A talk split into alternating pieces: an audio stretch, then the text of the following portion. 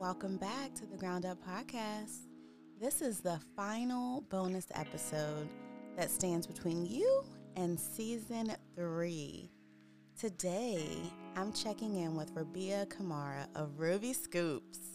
Recorded her episode one year ago, and boy, has she had some big wins over the last year.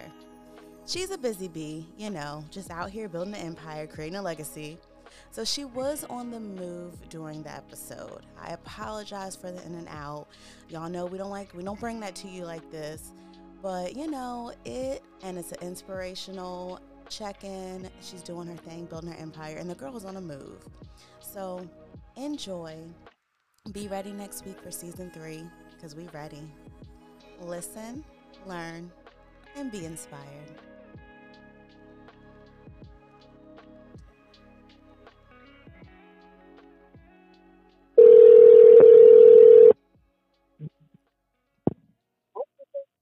Rabia.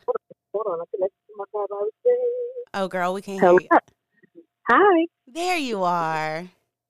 how are you? I'm doing good. How you doing, boo? I'm well. Get ready to get a move on for the day. Yeah. So y'all, I got Rabia of Ruby Scoops on the line, and we're doing a check-in. Do you know your episode aired a year ago from yesterday? What? No, Yeah, isn't that wild? idea. I didn't even realize. I'm like, that's wild. And it's That you know, insane. you're another one of the guests that I've, you know, developed a relationship with. So I already know all the things. And I, you know, I would even dare to say Richmond knows all the things too. But let's give my listeners a little check in. What has been up with Rabia and Ruby Scoops and Yes, everything yes, else?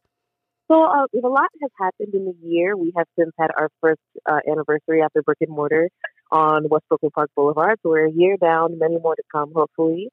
Um, hmm, what else happened this year? I mean, the biggie is that I competed on a Food Network competition called uh, Ben and Jerry's Clash of the Cones, and I won. So Y'all, she won. I am a Food Network champion. Yes. That's pretty cool, you know. Now, And like, I've opened another business. So a lot has happened in a year. a lot of big things has happened in a year. How are you feeling? Yeah. Like now, so the year is closing out. By the time this is airing, it's gonna be we're into January. Like 2021 was quite a year for you, my love. How are you feeling about it? It was. I feel really, really great about it. I feel really like grateful and blessed to have had it play out the way that it has. Um, you know, we're all living in like an unprecedented time, and things aren't necessarily great overall. So I'm very grateful for like the major spots of sunlight in my life, Absolutely. uh, and hoping hoping I can continue it on in 2022, even though times are feeling a little bleak still. Uh, you know, we, a lot of us have persevered through the last two years, so you know, praying we can do it again even more so next year. I know. I'm hoping to. Um, you know, I don't even know like uh, to say if the pandemic is over or not because I mean things are still so wild. So Yeah. there's that. But but okay, I don't want to skip over these big things. Rabia, you were on the Food Network and you won the show. I did. And yeah, you I kept it on- know. but you kept it under wraps so well. I didn't really have a choice Yeah, well true. because you know sign the things that say you won't. But it wasn't really difficult until the second to last week before like the finale. Yeah. I think it's knowing that I was going to be in the finale and then not telling people was really where it got difficult. But I really wanted it to be a surprise, even though I think a lot of people may have expected it. Let me ask you to be a bit this. of a surprise. Let me ask you this. Did you expect it? So like go back to that process, the competition. Like did you feel during it like, you know, man, I may actually win? Like were you feeling confident? I was. I mean, I was excited to be there overall, and was doing, I wouldn't be here. Oh, you're breaking The first. you're breaking Oh, up. sorry. Can you hear me? Now Hold I can't. on. Yeah, you're breaking up. Where you going, girl? Hold on, wait till you get to Hello. it. Okay. You there? Okay. Yes. Can you hear me? Yeah, you're just you're kind of going in and out a little bit. Okay. Let's see if this is better. Is this, is this any better? That's a little better. Let's see if you stay. Okay, so you said you you were feeling really good to be there. I was excited to be there, and I was like, obviously, I'm capable of being here and competing if they chose me. Right. Um, but I think after we got the first prompt of uh, peanut butter and banana and chocolate, I felt really confident because Kevin Bacon and I basically like the same kind of ice cream. Um, so I was feeling good compared to what I saw like everyone else doing. But after winning the first episode, um, I think I got an extra boost of confidence in my level of being there. So, I mean, week one and week two, I felt very solid. Week three, I was not quite sure, but I had it in my head that if I if I made it into the final three, that I was gonna take it all. That's what I told myself. So luckily enough, that's actually what happened. that is what happened. You made it to the final three and you took it home. Yes.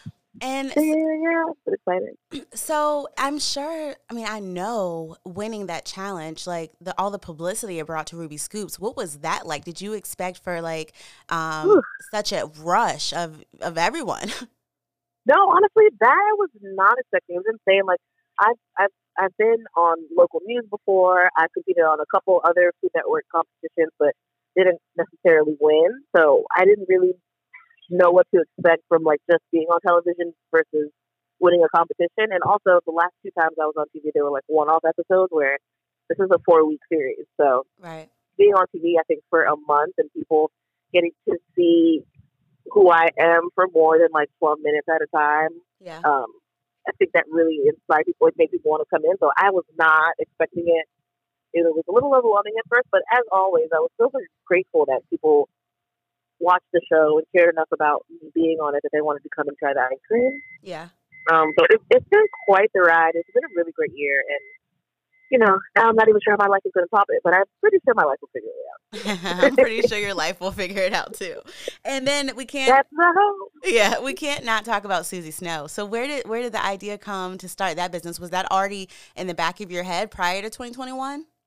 Um, I, yes. So Suzy Sno is a New Orleans style uh, shaved ice concept, if you will, that um, I'm opening in Jackson Ward with three other owners, one of which is my boyfriend, and then a couple that we're very close with, um, Chris and Tiara Russell. So we're excited. It was an idea that I had in my head, but you know, Scoops has always been like the main focus. So now that I'm in a space where we've been in business going on seven years, and I have a team that I can trust, and you know, we're adding some new things into how we're going to operate in 2022, which I'm very excited about. But I felt like I was in a space where I, I had time to bring another concept that was in my mind, like to actual market, because there are a lot of things going on in my head as a person that's been in this industry for a decade. But yeah, it was something that I enjoyed a lot. I've been to New Orleans quite a few times and eaten a lot of shaved ice. Um, you know, I just there's something really nice about being cool when you're hot. It's a part of what I love about ice cream. And then the nostalgia of, you know, eating all of these brightly colored things from time um, yeah, it was something I always wanted, and then we were lucky enough to have three people who believed in and support me that were like, "Hey, let's do it." So Suzy will be open. We're, we took we took a little bit of this year to kind of try out some flavors and figure out how we want things to flow. So we're going to be shutting down January, February to kind of rework how Suzy flows for us, mm-hmm. um, and then we're going to be opening back up for the Richmond Black Restaurant experience well, beautiful. I'm excited. You know, we'll be up in there. Yeah, KJ, I look forward to it. Yeah, KJ's already a fan. Um, all right, yeah. well, I just want to leave off on, I've been asking two questions in the check-ins. All right, so first okay. question is, what advice would you give to entrepreneur or people with entrepreneur dreams to help them get started? I think my two biggest things are do your research, know who your competitors are, what they offer, and what you can excuse me, differentiate from what they're doing because there are a lot of people that do the same thing that you do, but this doesn't stop corporations. Like you go to the grocery store and there's literally like 70 kinds of bread. So I think sometimes we get in our head about like, well, that person is doing the same thing that I want to do, which could be true, but that doesn't mean you're doing it the same way. So absolutely do your research, do what everyone else does, believe in yourself and what you have to offer to the people around you, and don't be afraid to start. I always say start now, perfect later. Mm. The longer you tell yourself, I gotta wait until so and so happens, so I can do it. The longer you're keeping yourself from your dreams. Absolutely. The longer you're keeping yourself from your dreams, I love that. Um, and then, what advice would you give to other small business owners? Uh, as I lost you. Can you hear me? Yes. All right. What advice would you give to other uh, business owners to help them keep going? I think the thing I tell myself the most, which I would tell other people, is there are definitely days where it feels like, what's the point? Why should I keep going? But if you walk away from where you are now, you'll never know if tomorrow is the day that everything is going to pop off. So if you stop now and you start all over again, it's going to take even longer. So I think just keep going because you never know when things are going to start to make sense.